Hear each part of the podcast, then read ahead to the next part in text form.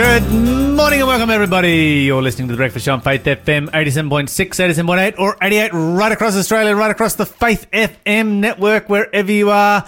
Positively different radio in the morning. You are with Lyle and Minnie. Minnie. How are you this morning? I'm good. You're good this I'm morning? Good. I've, Okay. I've started a new strategy where I put my phone. My phone is my alarm clock, like Yes. over on my desk, which I have to get up for. And it's, I still go back to bed, but it was good because my alarm went off at like four thirty, and I was like, okay, I'm awake, and then I can still have my cheeky like half hour snooze, and then I'm awake. like, I'm the person who needs my alarm far earlier than I actually need to be up. Right. I was just looking. He's like, There's this "Mm." thing called the, the snooze function.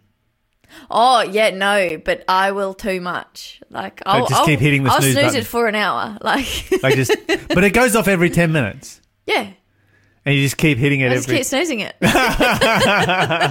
There's is also this thing called self control. yeah, but when you're sleepy, that's really hard. it's, it's so hard. Ah, that's epic. But when you get up and get to the other side of the room, Oh, that I'm kind more of does awake. that kind yeah. does does kind of wake you up. Yeah, well, you have to get up, even because Yeah. you're like, be quiet, be quiet, be quiet. But it it won't. I be suspect it quiet. will be even more effective come winter. Winter. Oh yeah, that's the hardest part, right? Just getting out of a warm bed. Oh, how are you feeling this morning? Fantastic, Oh, good, amazing. nice. Yes. Any particular reason? Blessed. Just feeling good. No, life is God is good. Are you a morning person in general out of curiosity? Like this is morning radio. Okay, so there's no such thing as a morning person or an evening person. Those things are a decision. They are a choice. Oh, I don't know. I've met a couple of people that they, They are, are loving choice. life at like 5 a.m. and then others are like, I just need half an hour. Just don't talk to me. They're a choice. It takes three years to uh, change over. Three years. Ah, maybe six months. Maybe three weeks. I don't know. It, you can swap from one to the other. You're listening to the Breakfast Show podcast on Faith FM. Positively different. All right, Minnie, let's have some positive, positively different news. What have you got for us this morning? Okay, well, actually, Shell got me onto this story this morning. Uh, so, Lego, we all know Lego. Lego, Lego is great, super fun. Producer Shell. Yeah, producer shell. That is, yes, yeah. um, but well, actually, Lego's great until you stand on it. That's the downside. But so Lego Lego has just released, or they're going to be releasing Braille bricks. So the concept is a play-based meth- methodology that teaches Braille to children who are blind or have a visual impairment. So unlike your normal Braille, I mean not Braille, Lego bricks, you know, which have you just normal, you know, you can stack them up and build cool stuff. This specifically, it has um, both the numbers and letters written on it, but also the braille. Um, oh, what's it called? I guess formation of letters. So you know, for what Yep, you the might little, have the little braille, little lumpy things yeah, that that's the thing. that That's you can read from. Yeah. yeah. So you know, if it's like an L, it would have that. So both people who can see well can read it, and so you can kind of play together, and also the braille bumps, I guess you'd say. Mm-hmm. And they're using this for. You know, they're using this for English, for literacy, for maths- mathematics. They're using it for language, so they're, you know, teaching Spanish or whatever. That's And- cool. Yeah, right. And so yeah, they're just seeing this, saying this is a play based. Can't even speak this morning. Play based method of learning, um, and yeah, they're just finding that people are really enjoying it. One of the teachers said that he, you know, got them out, and the kids were just loving making up games, and you know, he's they didn't want to give them back. And I just think this is cool. I actually, I think Lego is a really cool company. Um, something I only found out this morning is that it's from the word what leg godt, I guess in Danish, and it means to play well. And I was like, I didn't know that. I just know Lego is in fun. It's Nah, um, Lego is in like one of the most with. ultimate toys ever made. Oh, it's the best. I mean, who didn't grow up on Lego? Yeah. And it's just, it's just epically good. Oh, absolutely. Always, any age. Yes. Like, My wife is addicted to Lego. hey, there are worse addictions. Oh. but I, I think that's a really cool story. I um, yeah, you know, I'm studying primary teaching. I'm open to having some Lego in the classroom.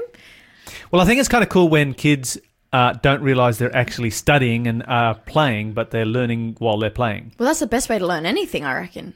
You know, it, it's interesting, you know, when they train dogs Mm. um, and train working dogs, when a dog is actually working, it never knows that it's working. Mm. A dog always thinks it's playing. I mean, you can train a dog to be, say, a bomb detection dog or a drug detection dog, and you go to the airport and you have those sweet little dogs that run around and sniff your luggage and all that kind of stuff. Mm. Those dogs don't realize that they're working. Oh, right. They have no So idea they're they're like, working. ooh, it's a big game. That's right. It's like, it's my favorite thing to do. Let's do this. This is so much fun. And they get out there and they do it, and it's just a big game for them. And, Interesting. uh, and, and the key to training a dog effectively is to is for it to never figure out it's working, to always be Hmm. playing. It's always a game. I feel like as humans we haven't cottoned on to that, but I actually reckon if we could, you'd have more efficient workers. yes, indeed, you would. Can you imagine, like, oh, we get to go play today? Like, There are some jobs that might be challenging. oh, absolutely. no, but it's true. We learn far more when you're, you know, having fun with something. Well, they say if you're passionate about what you what you do for a living, you never work a day in your life. They say that.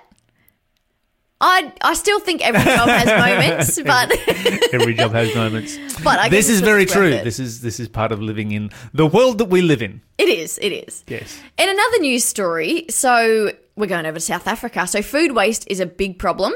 So before COVID struck, they said they estimated that nearly a quarter of the people go to bed hungry, and then obviously, you know, COVID came, and so you had millions more lose their jobs, and you know, just there's just other problems that um, they didn't really go into, but. One feeding scheme in Johannesburg has is standing out as something a little bit different because obviously a whole bunch of schemes have started, you know, saying, "Oh, people are hungry. You know, what do we do about this?" Uh, but this one is specifically about trying to save the food that would just go to an incinerator and be lost uh, because apparently there's about 12.6 million tons of produce every year that gets pretty much just thrown out or destroyed. And so NOSH, N-O-S-H, Food Rescue is part of a group of organizations. Basically they've come together to form what they're calling chefs with compassion. And it starts at the market. So they go kind of you know i guess talk to a whole bunch of different people make connections where they can. They collect the food um, take it to a place which they call just the share house. So they collect it from anywhere. They collect it from farmers restaurants retailers hotels you know wh- wherever has surplus that they're just going to pretty much just biff and yeah they come and then they sort it for collection then it goes out to the different places. And the policy is to have zero wastage. So, Nice. you know, if they have mm, like a cabbage or something that, you know, it's edible, but kind of the outside's looking a bit yucky, like, mm, don't really want to cook that up. Yeah, but the thing is, when you grow your own garden, right? Oh, yeah. And of course, you know, I grew up on a on, on a on a property where we grow grew most of our own food. Yeah. You never throw that stuff out. You peel off those dodgy leaves on the outside, and you it's perfect on the inside. Oh, no, exactly. And that's what they're doing. It's just you can't sell it in the supermarket because people are like, oh, I don't want to buy that. It looks a bit funny. Yeah. Yeah. But with that, wrong with it. even with the stuff that they're peeling off, they give it to the local pig farmers because their whole thing is we don't want to waste anything. Oh wow, that's pretty cool. Yeah, yeah, because that's the thing. They're going, you can eat this. Um, and there, was one worker there that she just says um, that the feeding hungry is a joy that you cannot express. And she said, particularly, you know, if you see a child that you know who comes into the gate with an empty plate and they leave with a full one, she's like, oh, it's just makes me so happy. And that makes sense, right? Because I think anytime you know people, like if you're in a community where people are, you know, hungry, chances are, if you know your community, you're going to know some of those people. Absolutely. And you know, depending on what your resources are, sometimes you don't have enough of your own to share with everybody. But I think it's there's something special about having those relationships. There's You're like, something that we can all do. Yes. Regardless of whether we have resources or not, we have the resource of our our time, our abilities, and our health. There's there is always something that we can do. Mm. Oh yeah. Sometimes it's figuring that out. That can feel tricky, but absolutely. It's one of the things that's you know um, kind of a little bit of a, a- little bit sad about living in um, in a country where you have social security and this kind of stuff because it it in many ways discourages generosity. Because you see all of these needs, it's like, yeah, but the government takes care Yeah, of them. someone else to deal with it. Yeah, that's right. Whereas when you live in a country where that doesn't happen, where there is no safety net, uh, I think it encourages generosity. It's funny, hey. I remember when I was in India and I went to one of the slums in um, Mumbai, and we just got talking to people who were there. And one of the things they, this one fella, I think his name was Sid, he said to me, he's like, you know, people who go out and beg on the streets. He said often they come back to the slums because he's like the person who lives next door to you. They may only earn four dollars a day, but if you need something, they'll give you their you know two or three of those dollars if you need help. You know, and he was just it was interesting to me that it, I saw so much poverty when I was there Sure. because there was no social security, right? That's right. So you have this kind of beautiful community aspect, but there's massive problems there too. But then you have the flip side where, yeah, come to Australia. We're a lot better in a lot of ways, but we don't have that same connection to people. We don't. We don't have that same connection. We don't have that same generosity. And, you know, when you look back at the history of having Social Security and that kind of thing, it was always, you know, it was initially invented as a, uh, in, in the United States, as a short term thing to help people through the Depression. Yeah. It's just, you know, stayed ever since. But it never used to exist before then. Yep. And we used to be, I believe we used to be more generous. And I think it's, I think it's good for the human soul to be generous. yeah, fully. You're listening to the Breakfast Show podcast on Faith FM. Positively different. There you go. Okay, so talking about more serious news, we uh, have headline news in the Newcastle Herald, um, which is the headline news is lockout lunacy. Oh, hey. Yeah, yeah, yeah, yeah. And this is one of the few times that I'm like, yeah, these guys are right on the money here. They are um, talking about the removal of lockout laws for pubs and clubs. And of course, these lockout laws came in, you know, 10 to 15 years ago, sort of across New South Wales, uh, in an effort to stem violence and have been very, very effective in doing so. They've saved a lot of lives, they've saved a lot of money, they've saved a lot of um, police work, they've saved a lot of work for hospitals and AMBOs, and they've meant that a lot of inner city residents have got better sleep at night, you know, and the list just goes on and on and on about the benefits that have come from these lockout laws. And of course, we're now living in a situation where people are saying, you know, we need to relax these laws, we need to get rid of them, we need to, uh, you know, we, we can we can recover the COVID, uh, you know, the, the economy that's been broken by COVID by allowing people to drink more alcohol, etc., etc., etc. And Newcastle Herald has come out with lockout lunacy. And of course, they are reporting from the uh, local police commander who has stated that this is absolutely lunacy. And his his argument is, you know, we shouldn't be looking at relaxing the laws until the level of assaults comes down. And right now, this area has assaults that are four times higher than the New South Wales average. Whoa. So this is just a ridiculous time to be, you know, talking about removing these particular laws. And of course, this has come about because they've been running this trial, and we're three months into the trial so far. And the trial was to allow longer opening hours for um, for longer hours for small restaurants and small like kind of boutique bars to stay open and to sell alcohol. Now, I think we should just get rid of alcohol altogether. Problem solved. That would do amazing things for our economy because alcohol is one of those things. Yes, people spend money on it and people need to spend money for the economy to work, but it is unproductive money. And not only is it unproductive money, but it costs the economy because of the disease and the trauma that is, is associated right. with it. It's not positive in any way for the economy. And so uh, they we're three months into this trial of you know they've been keeping these um, you know boutique bars and restaurants have been allowed to sell alcohol longer, and the argument has been you don't get these big groups of of say young people that are going on a pub crawl or something or other when they're going to you know a little restaurant or something or other. It's- It just doesn't really happen that way. And so we're three months into that trial, and people are saying, well, there hasn't been a, a dramatic increase in violence. And so we need to look at um, the next stage is pubs and clubs. And the police have suddenly gone, wait, wait, wait, wait a minute. This is not a slippery slope. When we were in the discussions about, you know, these smaller premises, we were guaranteed that this discussion would never go to include the larger ones. And now the trial isn't even finished, and we're talking about the larger ones, and we want to remove the laws for the larger ones, while the assault average is four times higher than the New South Wales average for the region. I mean, this is the most ridiculous thing ever. The uh, let me see here. I'm going to try and get this title correct here. Um, Dr. John Crozier, who is the chair of the Royal Austra- Australasian College of Surgeons National Trauma Committee. All right. so that's kind of long. Yeah. has you know stated that you know the lockout laws that came in you know back in 2010 and around that era he says that the benefits have been significant and sustained Hmm.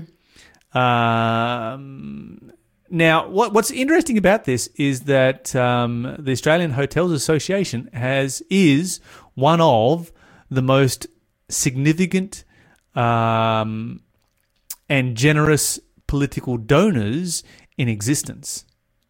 Okay, so the the biggest political donor is Palmer's uh, company to Palmer's party, um, but the second biggest, or the third biggest, is the Australian Hotels Association, and so they've donated uh, two hundred fifty three.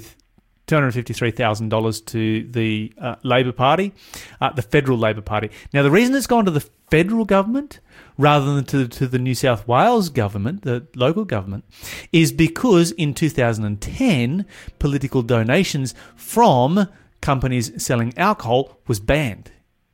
To at a state level, but not at a federal level. So they're like, well, we can't really influence through checkbook politics at the state level, so that only leaves us the uh, federal, level. And so they do it through the federal level, and then the federal colleagues, you know, maybe you can have a word to your state colleagues. You know, yes, yes, see, we all see, we all know how political donations work, right? They have made uh, some donations to the uh, Liberal Party, but uh, relatively insignificant donations to the Cheeky. Liberal Party in comparison to what they've been donating to the Labor Party. And it's like, yeah, okay, we want you to uh, extend the laws now because, well, you know, we And- are generous. This is the thing, right? I don't I don't like things being like a bit sneaky. So they're like, "Oh, it's for the economy." And I'm like, as you said, there are a whole bunch of other factors that That's are right. affect our economy that you're going, Absolutely. "Oh, you mean right now?" But what about all the other things that even that, like the police going, "This is a problem." Your Okay. healthcare system is going, "This is a problem." There are all these other Yes. extended things, and I'm like, hmm, "You're using the economy. You just want it." Do you know what I mean? Like, Absolutely, absolutely. This is not good for the economy. I mean, alcohol is a class one carcinogen. You know, this is this is something that is up there with nicotine. It is up there with asbestos. You know, and you're drinking that into your body, and you're thinking that, and and and the uh, you know the alcohol and gaming guys are saying, oh, this is good for the economy. No, this is not good for the economy. This is terrible for the economy. This is costing the economy bucket loads of money because the economy has to pay for policing, it has to pay for ambos, it has to pay for healthcare, you know, and the list goes on and on and on. And it is non-productive spending. You know, there's a difference between when you spend something on alcohol in the economy and when you spend something on, say, renovating your house, which is something mm. I'm spending money on at the moment because, you know, that's productive. When my house is finished, it's going to, you know, there will be a, a- a profit from that. Uh, that's that's what's you know that's building something into the economy that is going to be there for a long time to come, and you know someone else will buy the house and somebody else will rent the house or whatever it might be. That is actually productive to the economy. This is not productive. This is just taking money and urinating it. pretty much. It's a very polite way of describing the way that uh, when I was a tradie, my mates used to talk about what they would do with their paycheck over the weekend. But I think honestly, because you, um, I get a bit. This is a topic I get a bit mm, funny about because I'm like, I have quite a few people who have said this to me. They're like, "Oh, but yeah, economy," and I'm like, "Okay, all right. Let's just say that's a good enough reason." You look at how much dysfunction comes from that, like on a relational level. Okay, right? This is the next issue, Right? You've just highlighted the next big issue. Yes, go ahead. Oh no, I was just gonna say you see that in family breakdown. You then you see it just goes into everything, right? You look at our justice systems, like how many people have just abuse issues or um, addictions, or man, I'm studying primary teaching. I know kids who come in with fe- fetal alcohol syndrome, and I'm like, dude, don't you mess with kids? Like, just don't do it. Like, there's just it's just this broad spectrum all across society that is to, it's making a mess. It's like of. when we bought our house. You know, we bought our house on the principle of the three R's. What were they? No, the three D's: uh, debt, divorce, and the bank. oh. Um, because that's where you got to get the good deals. But our our real estate agent was like, "Oh yeah, you know, all of our houses are divorce. All, all everything we're selling is because of divorce."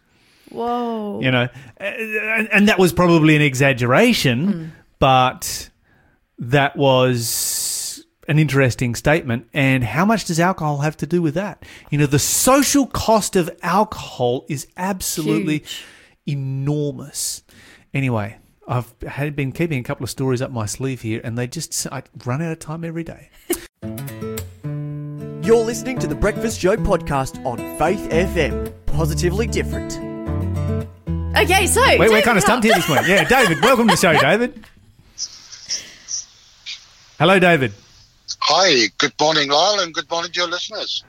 Welcome to the show, David. Um, I have missed the last couple of weeks while you while I've been away, uh, but I understand that we've been having a bit of a discussion here. Minnie, is this correct about conflict? Conflict and- resolution, Conflict yeah. resolution, and uh, today we're going to talk about the pause button. Uh, before we do, David, I'm just wondering whether you can give me a bit of a uh, a, a catch, a very brief catch up, so that yeah, just fill me in a little bit on what we've talked about. Sure, it would be a, pre- a pleasure. Uh, you know, we live today in a world that is filled with conflict. We've got conflict in uh, in the world itself between nations. We've got conflict in our homes, in our workplace.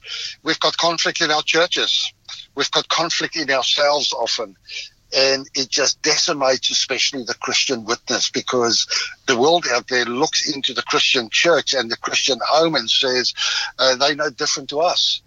Um, and therefore, uh, that's the reason why we chose to talk about this issue of, of conflict. And the Bible is quite challenging because Jesus talks about when I'm dealing with a conflicting brother or sister or spouse or colleague, I must first look for the log in my own eye Yes. um, to look into ourselves uh, is quite difficult, challenging, because we tend to say, You made me angry.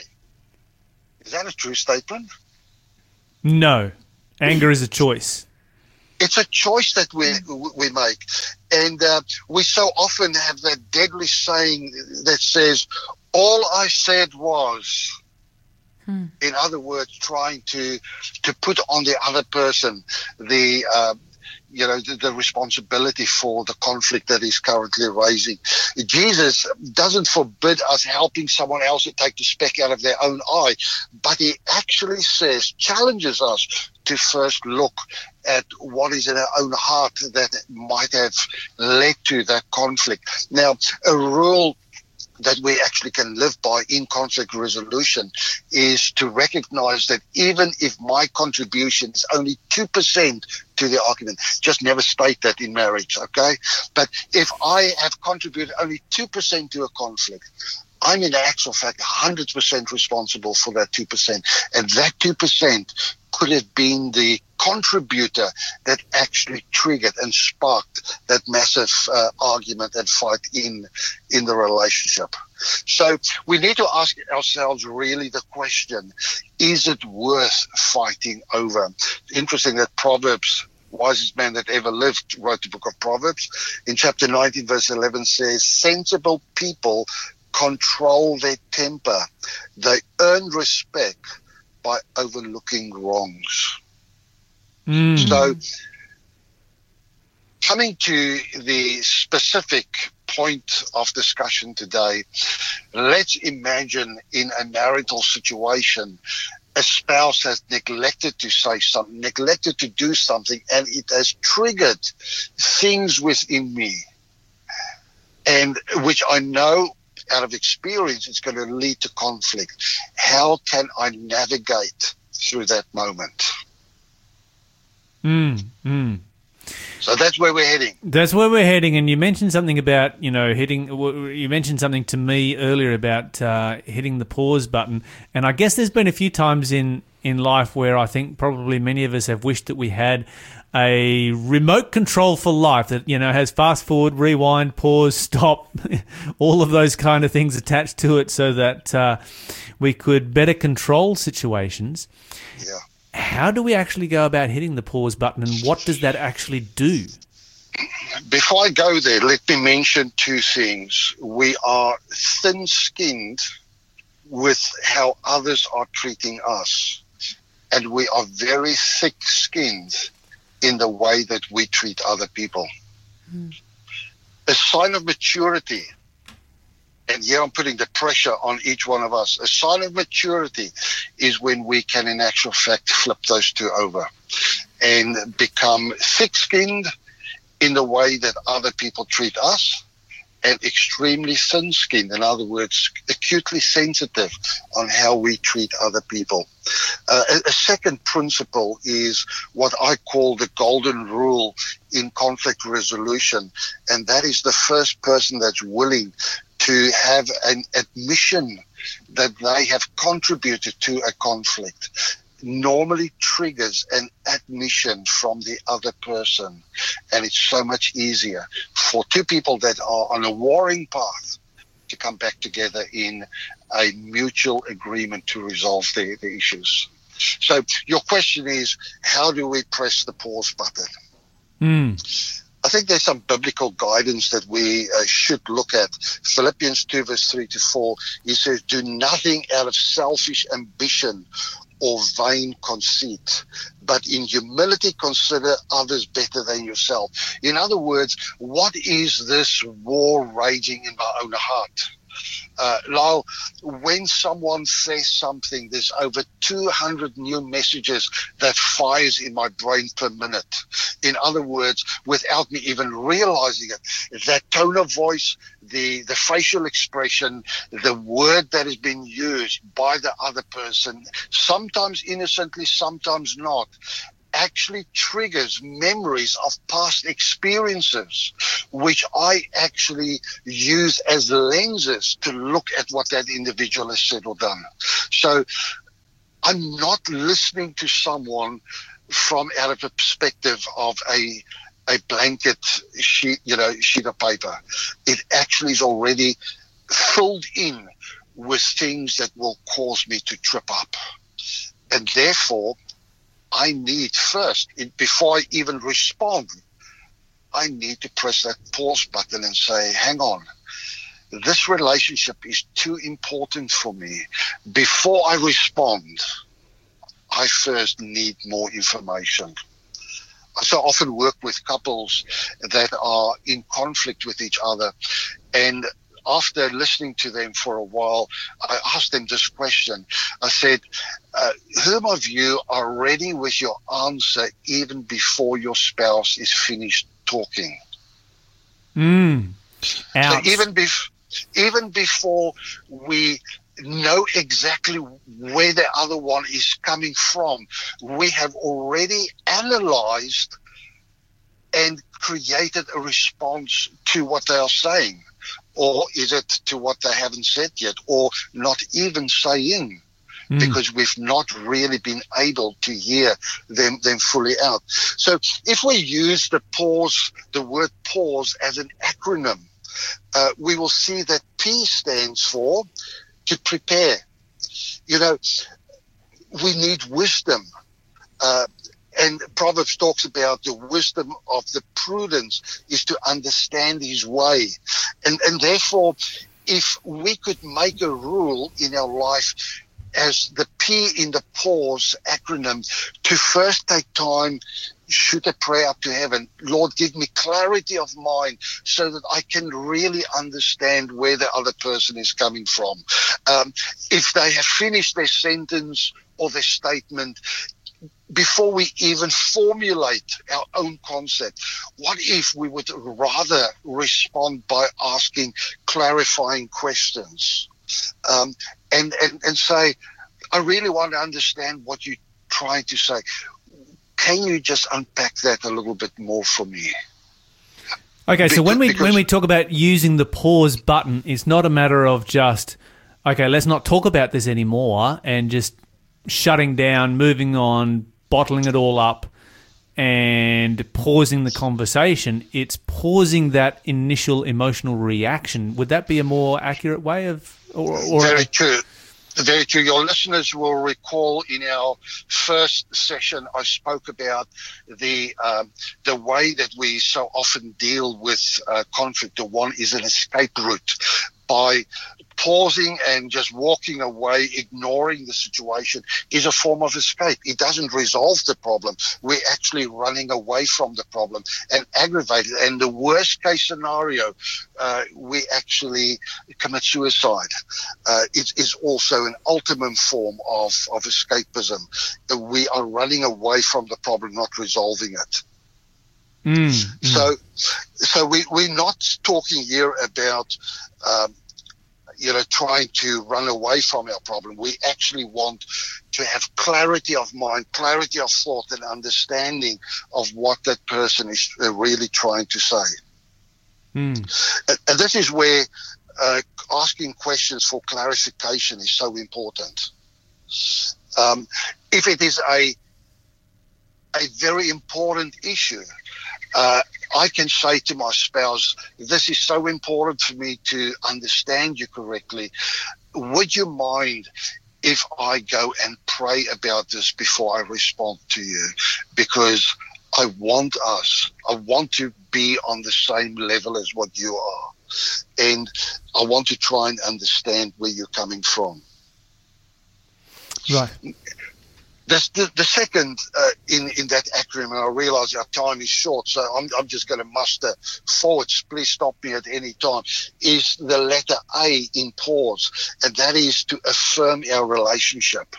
If in the situation that you referred to, if I would just say, you know, I'm going to turn my back on this. I'm, I'm going to walk away. Uh, I'm not even going to see this as important enough to respond to. This becomes really destructive to relationships, and we so often do it. Um, the the second letter, the A, is the, the affirming of relationship, where I would say to my spouse, um, I just need a bit of time to think about this. Our relationship is so important for me, and I need to first make contact with God, work through this, and because when I come back, I want our relationship to be better off. And you are sending a strong message to the other person that is affirming the relationship, and they will actually see it then not as a escape a way of dealing through escapism, but rather that you are affirming this relationship between them and yourself. The third one in the acronym of pause is the letter U to understand the interest. Take time to understand what the other person really wants and cares about. Philippians 2 verse 1 to 4 says, not looking to your own interest, but each of you to the interest of the other. Now, Lyle, analyze the last, don't tell us about it, but analyze the last conflict that you had observed. Um, is it fair to say that two people were arguing, two people that loved each other were arguing because they were actually fighting for their own interest? Yeah, I think that um, if I was honest, selfishness is probably at the root of all conflicts and arguments. Yeah, and that is happening right across the world. We all look at things from out of our own perspective. What if we would actually ask the question, what is the interest? What sits behind what my spouse, what my colleague, what my my child have just said? What is their desires? What is behind? Uh, what is their interest? And is it possible that I can, in actual fact, um, respond to those interests in a positive way? When we fall in love, it's very interesting that two people falling in love look out for the interest of each other half an hour in front of the pulpit with a, a golden tourniquet around their finger, it seems as though suddenly the eyes are turned away from the interest of the other to self interest, which forms the foundation of conflict. The the next letter is the S in the word pause, which stands for search for creative solutions. If I have fully listened to what my spouse is saying, and um, I have clarified that that is what they are really attempting to present, and I then take time out to look at possible solutions. And I come back with a whole menu of ways in which we can uh, deal with it. And I invite my spouse to tell me how each one of them would sit with them. And we, we look after the interest of the other. There will be a far greater resolution of conflict than escalation of conflict. And the final one, very quickly, David, if you could uh, just uh, take us through to E, E on the end.